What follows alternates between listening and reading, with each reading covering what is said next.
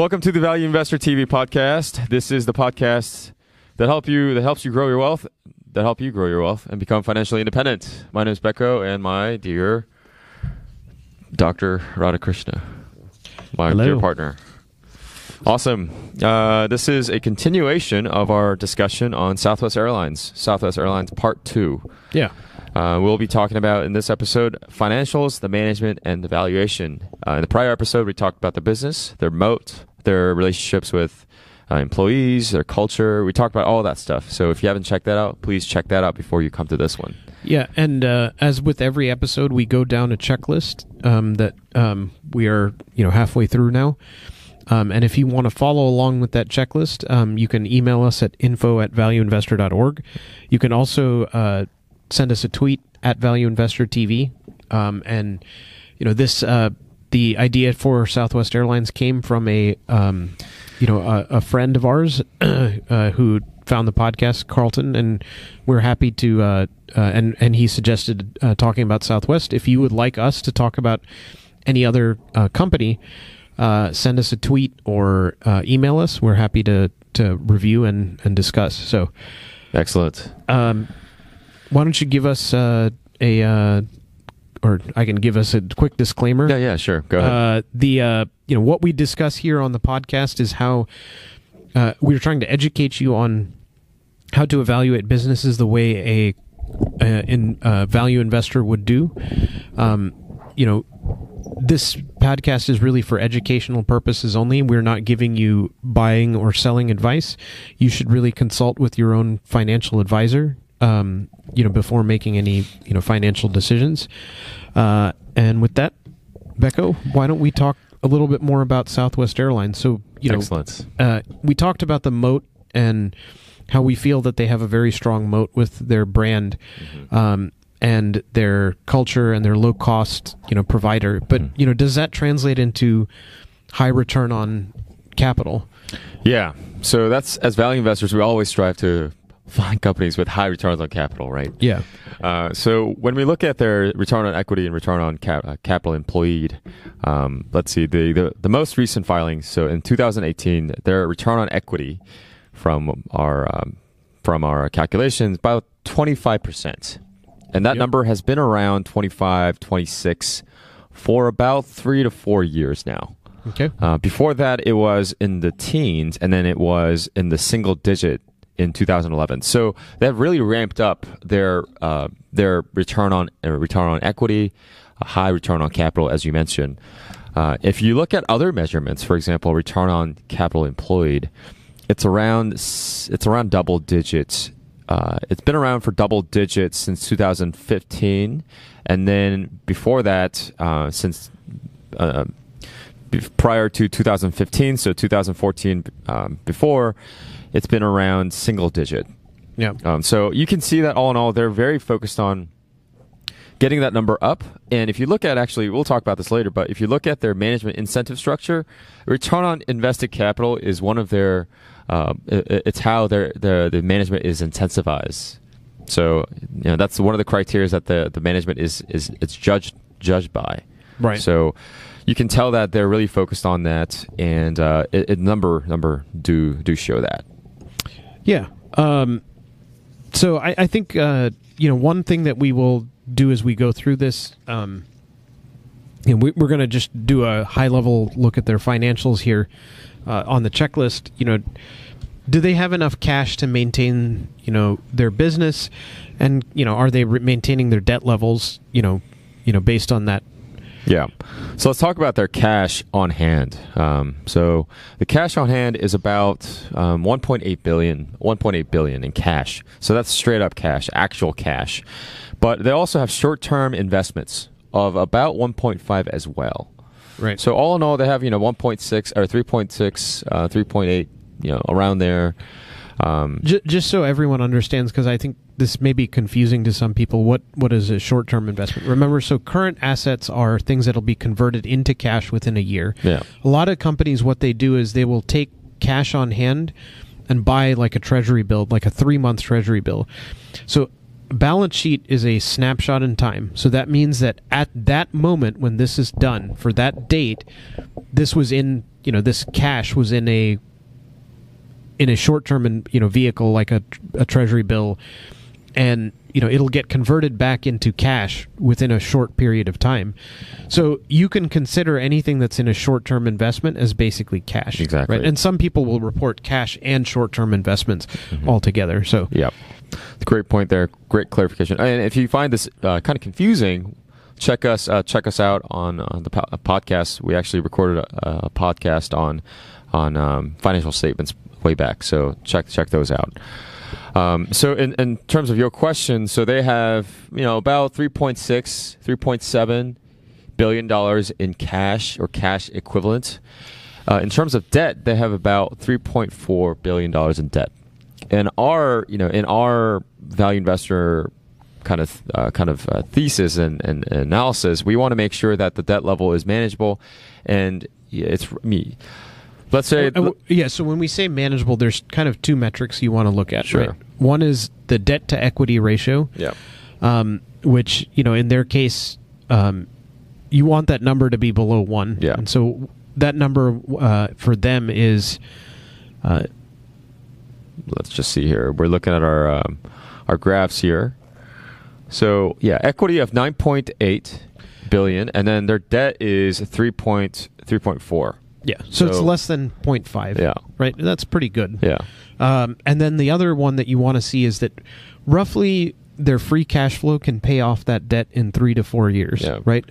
Um, and so, you know, w- what is that free cash flow? Which is their net cash flow from operations minus their capital expenditures. What does that look like? Um, yeah, let's check it out here. Yeah, it's about it's about three. Yeah, so it's about, it's about three. So they'd be able to pay it off in less than two years, yeah. right? Probably like a year and yeah. change. And on top of that, they have, you know, three point six in cash reserve. Right. So I don't see a problem with them paying off the debt. Yeah. Right. Yeah, so that there's no immediate risk for them to go under, right? Yeah. Which is always a good thing. Right. Right. So then the real question is not just about risk to go under. It's about, um, you know, they have enough current assets, you know, current um, uh, things. So there's uh, that, and it looks like they have plenty of cash available. Exactly. So if they need to uh, sustain a downturn, you know, we talked about the seven thirty-seven MAX mm-hmm. line that was causing problems for right. them. Will that be a problem going forward? Uh, doesn't sound like it. Mm-hmm. Um, Okay, so, you know, talking through that, you know, we've kind of looked at the financials and gave us just a brief overview. Mm-hmm. Um, let's move on uh, to management here. Sure. You know, I, I think it's worth noting here that um, they've had two C E Os. Um, you know, uh, Herb Kelleher, who's the founder of the company mm-hmm. and was on the was the chairman for a very long time, and he recently died, I think, last year. This yeah, J- January third. Uh, yeah. Oh, so it was twenty nineteen. Mm-hmm. Um, was, you know, is considered, you know, is one of those C E Os that you should learn as much about as you can, mm. right? Fantastic C E O, kind of had to fight a very tough battle, uphill battle, from going from those three planes to, you know, yeah. that, right? And so one of the things I would say is whenever you look at businesses where you just say, this is, company's crushing it, mm. there's always a kind of a similar story, right? The founder's still running it, or the founder's culture and values are still there. Um, I mean, you look at Disney, right? Disney was founded in the twenties and thirties, but they have the same culture around their C E O and that kind of stuff. And they even, you know, you see Walt Disney pictures everywhere and that kind of stuff. Herb Kelleher is the same thing. You, I, I was getting off a plane last uh, week or two weeks ago.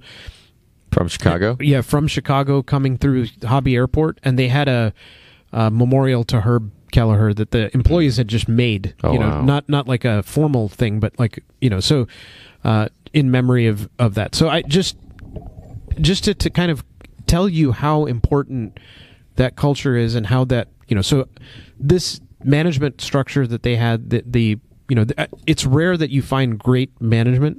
Most of the time they are hired guns.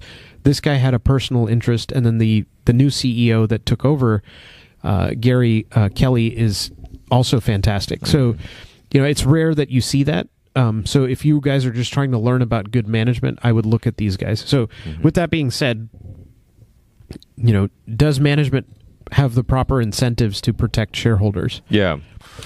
I thought their incentive structure was really interesting because it's really, it's a bit more complicated than the other companies that I've analyzed. Other companies, it's usually sales target or E B I T target or right. or some combination of that and total shareholder uh, you know, return, things like that. What they did here was this. So I mentioned return on invested capital early on. So they have target goals for those, but they also have... Um, Uh, other strategic and business objectives, such as you know technology in- initiatives. So, were they able to bring in new technology initiatives into companies, or fleet modernization? We talked about Max eight as as being kind of a key driver of their modernization effort. But they also have um, you know what's called a Net Promoter Score, which is something that was championed by was uh, Bain Bain Capital, and it's widely used in corporate America and corporate world. Uh, it's a it's a measurement to find out how co- how companies are liked or loved or hated by their customers. Yep. Uh, so they, they definitely have that in there. Um, so I thought I thought it was interesting that they've uh, kind of have, have all of this as their their objective. So in terms of going back to your question about in terms of shareholder um, shareholder you know incentive alignment with shareholders, I think it, it is certainly the case that R O I C, if R O I C is one of their big focus. That's you know direct, that's directly aligned with shareholder uh, shareholder um, interest, as well as you know making sure that the business culture stays intact with these metrics like Net Promoter Scores, as well as staying on top of uh, technology shifts and modernization efforts with uh, with these uh, with these scoreboards. Yeah, and I, excuse me, I think it's important to remember that management incentives don't have to be E B I T targets for companies that are mature, right? Southwest is not going to hit twenty-five percent growth anymore, right? Mm-hmm. That's just not going to happen on a top line basis. So they're not going to be focusing that on that. And I would want to see, like when we ask this question, we're really asking, do they have the incentive that aligns shareholder interest, which is, you know, maximizing my return and, you know, my, in, you know, and, and the company management interest, right? Mm-hmm. So are they going to do different things? And so return on invested capital is a fantastic metric mm-hmm. to measure, right? Because it's it's making sure that you're not blowing my money on useless incentives, yeah. right? Or useless, uh, uh, you know, business lines. Okay, uh, so how, how? Let's talk about the management's use of excess capital. Yeah. Um, so I think this is an important discussion because, um, you know, do companies have good use of that capital that they're generating? Southwest is now a mature business. Mm-hmm. So what are they doing with that excess cash? Yeah, so they're buying back a ton of their shares, and also they're doing the, the big dividends. So last year they uh, they gave out three hundred million dollars in dividend and then two billion dollars in share repurchase program last year. Yeah, and and for an I uh, you know to kind of give you give us a scope of how much that is. Yeah. Um, how many shares You know, does that did that translate into? Um, Let me see here. So from two thousand seventeen to two thousand eighteen, two thousand seventeen you had six hundred million shares, and two thousand eighteen it went down to five hundred seventy-three. And if you look at number of share counts, it's been going down steadily because of the share buyback program. So if you take a look at starting from let's say two thousand eleven, at the height of the at the height of the stock. Number of shares outstanding for Southwest, it was at seven hundred seventy-eight million shares. From that point on, it has been steadily declining to about five hundred seventy-three million. So they've they've reduced, they've retired about two hundred million shares. Exactly. Yeah, and if you remember back to our N V R uh, podcast, which was uh, we discussed, you know, N V R, re- you know, retired about seventy or eighty percent of their shares in twenty years. Yeah, uh, which is a fantastic kind of you know, return, right. You know, what, what that translated into was, um, the, uh, the pod, the, their, their return on the top line was only about eight percent, mm-hmm. but it translated into about a thirty percent growth in earnings per share. Yeah. Right. And so, you know, what we see with Southwest is kind of a similar thing that right. they can return a very high kind of, uh, uh, amount to their shareholders yeah. by, by just doing this buyback, right? Yeah, exactly. So go, going and, and looking at that, you know, how how is that kind of translated into an earnings per share growth versus their, you know, revenue growth? Yeah, exactly. So earnings per share, like you spent, like you mentioned, earnings per share definitely um, is a right metric to look at, because for share capitalization for a company like this, it's per share that really matters, right? Right. And as shareholders, that's what matters for us too, right? Yeah. We're not buying. I mean, per share is what really counts. Yeah. And so let's take a look at that. So from two thousand, let's say two thousand, I said the height was the height of number of shares outstanding was. Uh, two thousand eleven. So per share outstanding, it was at uh, twenty-three cents per share, and now it's at four. Four dollars. Four dollar per share. Yeah, yeah, exactly. And then if you look at the top line growth in two thousand fourteen, two thousand eleven, it was it was about fifteen billion, and then it's now twenty-one billion. Yeah. So their growth has only been thirty percent. Yeah. Top line for over a seven-year period. Yeah. Let me let me give you a little bit more stats on that, actually. Yeah. So if you look at the top line three-year and five-year and ten-year growth rate, compounded annual growth rate, three years, let's talk about top line first. Top line three-year growth rate, about three percent. Five-year growth rate, four percent. ten-year growth rate, seven percent. So that's historical growth rate going back five, three, five, and ten years. Yep. For top line. And if you look at E P S... this is pretty stunning here. Past three years, the growth rate has been nine percent. And uh, the caveat, w we'll finish, finish, and yeah. we'll, we'll talk about that. So compounded annual growth rate for, for the past three years has been about, it's been around nine percent. Pa the past five years, thirty-two percent. And then the past ten years, thirty-three percent. Yeah. So compare that to what I mentioned earlier about the top line revenue. The growth rate is pretty stunning if you look at E P S. Yeah. Versus just top line. What were we going to say? Yeah, so it, for for them, the, the last three years have also kind of been affected by the Tax Cut and Jobs Act. They had to take some tax liability hits like every company did in twenty eighteen. Yep. So there, there could have been higher than it was. So that nine percent number may be artificially lower than it, than it could be. Um, but, you know, I, I think the, the thing is, is that this gets into a, um, you know, they're, they're returning about two billion dollars back in share buybacks. Mm-hmm. You know, their stock price is around fifty, fifty, fifty bucks. Yeah. So let's just call it, for easy math, fifty dollars. Sure.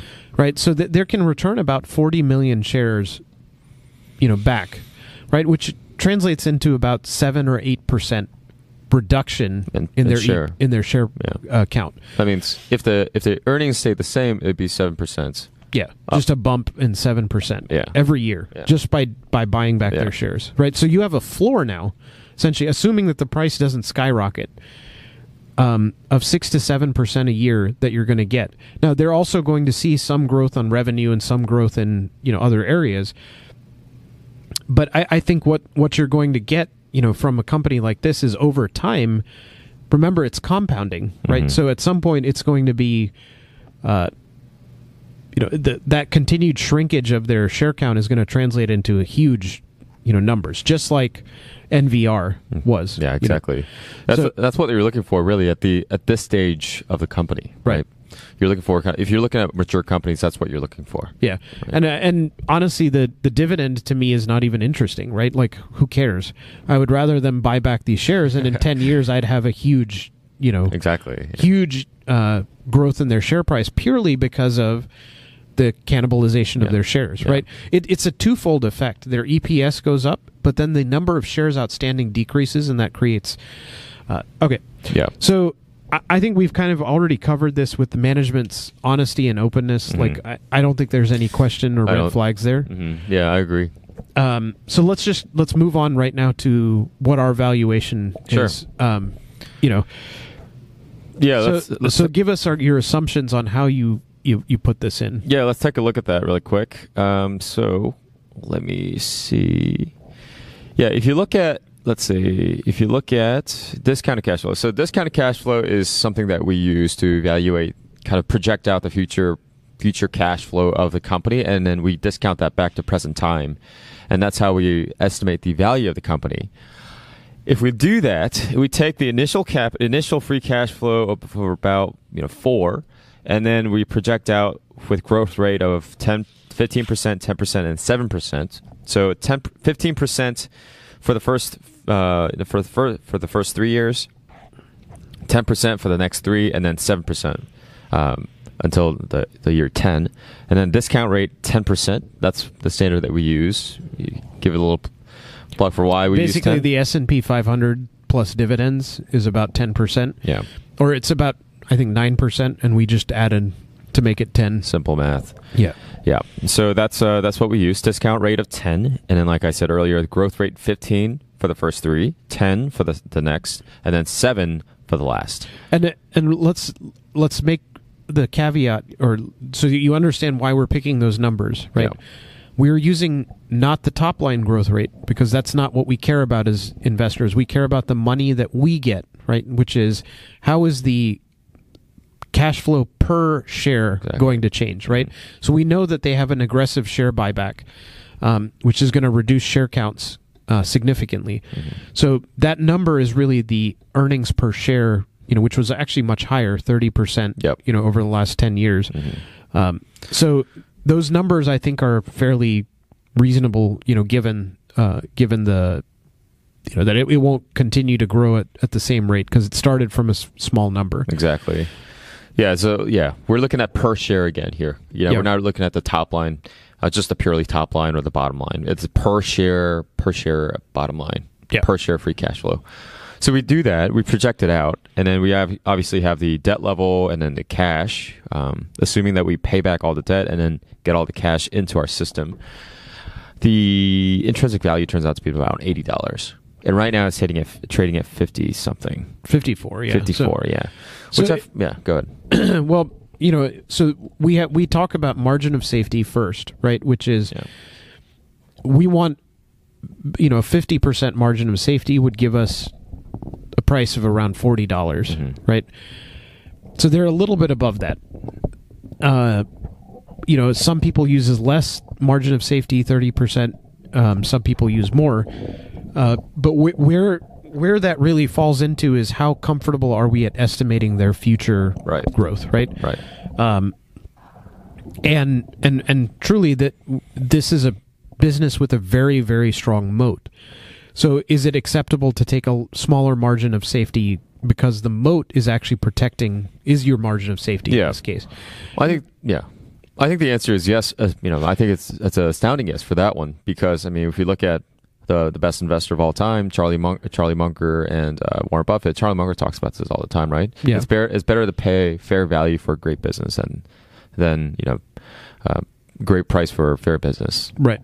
And this is this is the definitely a former case, yeah. on, on that one. Yeah, I, I think it's a great business, and you know, we use these assumptions. You know, obviously, if you were to start a position in this, right, if the price were to go down because of a recession or what have you, that doesn't necess- necessarily mean that the value of the business has changed. I would buy more, right, as if the price went down, obviously, because I don't think this is going to, this business is not going to go away. They're not going to get disrupted by the internet, right? That's not going to change anything, mm-hmm. right? It's, people just need to get from point A to point B, and this is the best way to do it. Mm-hmm. And I think there's a lot of preference for people to use Southwest Airlines. Absolutely. So, Absolutely. Um, Yeah, I think one of the things that I want to talk about here is is the idea of airline industry being always undervalued. Right. Um, we talked about this earlier on um, outside the podcast, but can you maybe shine some light on some pe- some people that might say, okay, I don't I don't want to I don't want to get into airlines because airlines are always undervalued. This is always going to be undervalued, well, no matter what. So it's never going to achieve that intrinsic value. Yeah, and I, I to them I would say N V R was also undervalued, and they've had a compounded annual growth rate of thirty-three percent, which is taking every tech company and all these other places, you know, and taking them behind the woodshed and beating them in terms of returns. So it, undervalued doesn't mean anything. If the company is a great business, don't worry about what the market is going to do or how they're going to price it or whatever. None of that matters. It never does. If you own a great business, you will always be rewarded, as long as you pay a fair price for it, mm-hmm. right? And that's that's the thing, is time is always your friend when you ha- own a great business. So if you buy a great business at fifty dollars a share or fifty-three dollars a share or forty-seven dollars a share, it doesn't really matter, right? If there's a significant margin of safety and they have a they're a well-run business like like Southwest is, you know, you're going to see yeah. a, a return on your investment, and yeah. that return is going to be predicated on the bit the great business, right? Because yeah. they will generate cash and they will give it to you in some way. Yeah, right. Yeah, exactly. The last point, I think they will give it to you in some way, and this one is, you know, they'll give it to you in, in share buyback, and the value of the value of your ownership of, of the company will grow, yeah, uh, because of that, right? And uh, it, it and kind of to your point about market, um, kind of answering my own question, right? Um, it doesn't it doesn't really matter what the market thinks. Market might give you, let's say, you know, for airline, airline industry, the P E of, I don't know, like five or six, whatever. It doesn't matter if the P E is or five, P E is P E never goes up to ten or eleven, as long as the per share price, um, uh, per share earnings, all uh, keeps growing like like it like it has, and it, it keeps uh you know, just buying in shares. So yeah. The, you know, what what the Wall Street assesses is the right P E for that industry is irrelevant if the company is continuously buying back their shares, because it right. is eventually going to have to go up. Well, and you know, we've talked about a, another company that's in the transportation business, as they would like to call themselves, which was Lyft, and I mean, they're not generating two billion in free cash flow a year. They never will, right? I, I mean, maybe they will. I don't know. Yeah. You know, I, I don't have enough foresight to see, you know, how, how, how that looks. But I can look at this business and say, you know, and, and Lyft's P E is outrageous, and it's based on a growth it's pattern. Negative. That, yeah, it's it. Yeah, I mean, it's infinite, right? Infinite, yeah. Because you, you have no. Uh, there's no earnings. There's no earnings, yeah. right? It's basically zero, um, and you know, dividing by that price, yeah. or price divided by that, you know, that earnings is giving you an infinite value, yeah. right? I don't know how to take that into account when I have a business. Why would I even look at that company when I have a company that's, yes, who cares if it's chronically undervalued? They're going to return share cash to me. I would much rather buy an undervalued business than an overvalued one, right? For sure. And then if I have a great business, that solves a lot of my problems, right? I don't even have to worry about this. Like if I forget to, you know, they look ha- at the conference call transcript or whatever, a quarter, who cares? I know Southwest is going to do be there. It's going to always do well. It's not going to change. I mean, unless somebody in you know invents an instant teleporter, right? You're going to need Southwest Airlines. And so I feel like this is a business that is very well run, mm-hmm. and you're going to be well taken care of by that. And the, the same thing with N V R, right? I, I think the the the higher you know the bigger point of all of this is, value investors look in places where other people don't. No one is talking about companies like Southwest Airlines or N V R or these others, but yet they're giving you the best rate of return, right? You and I don't get any benefit. I don't fe- I don't get the warm fuzzies by owning Uber or Lyft or any of these other things, right? All I care about is making money, right? And at the end of the day, that's how you do that, is buying these kind of companies. Yeah, exactly. What's crazy is, uh, just last bit point before we close out, what's crazy is that the market cap of Southwest is thirty billion dollars. Uber I P O'd, is expecting to I P O at like one hundred or something, ninety billion dollars. So just to give you guys some perspective about that, like this is, you know, Uber is thirty three times as more valuable in people's eyes than, than Southwest at current valuation, which take it or leave it, but it's... Um, It's uh, very, very bullish. Very, very bullish. Uh, maybe uh, a little too bullish for from our perspective. But uh, well, one company actually makes money; the other one doesn't. So it I'd makes rather, a lot of money too. I'd rather not that uh, you know my equity just be set on fire. You know, I'd rather actually have a business that generates cash for me. Mm-hmm. You know, so. Well, awesome. Uh, that was a good discussion about uh, valuation and management and fin- and uh, financials. Um, I hope you guys enjoyed our podcast, Southwest Airlines Part Two. Uh, please re- do reach out to us, like uh, like Carlton. Um, if you have any you know, suggestions on companies that we would that you would like us to cover, please do send them over our way at info at valueinvestor dot org, info at valueinvestor dot org, or reach out reach out to us on Twitter. Value Investor. The handle is Value Investor T V, at yep. Value Investor T V. All right, guys. Thank you all for listening, and we will see you on the next episode. Yeah. Thanks. Thank you.